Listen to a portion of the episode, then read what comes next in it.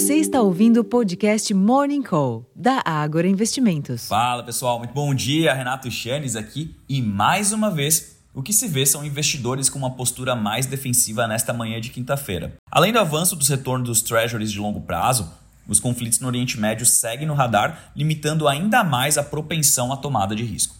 Os papéis da Meta, controladora do Facebook, por exemplo, caem forte após a empresa alertar sobre fraqueza na demanda por anúncios. Isso aqui é uma proxy para o consumo das famílias e, por consequência, do crescimento da atividade econômica.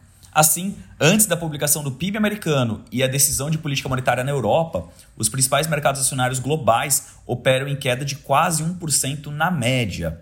Para além das bolsas, o dólar se valoriza ante outras moedas fortes e os contratos futuros do petróleo operam em baixa. Se por um lado a cena externa sugere um dia mais fraco por aqui, por outro lado, um fator interno pode sim ajudar no apetite. A aprovação na Câmara do projeto de lei que prevê a taxação dos fundos de alta renda, os exclusivos e offshore, por 323 votos a favor e 119 contrários e apenas uma abstenção. O PL deve ajudar o governo na tarefa de cumprir a meta de déficit fiscal zero no ano que vem, com arrecadação de 2024 em cerca de 18 bilhões de reais. Alternativamente, porém, o Senado também aprovou o PL que prorroga a desoneração da folha de pagamentos de 17 setores da economia. Em termos de agenda aqui no Brasil, destaque para a divulgação do IPCA 15 de outubro, às 9 horas da manhã, que deverá arrefecer a 0,21% em outubro, segundo as estimativas de mercado, após alta de 0,35% em setembro.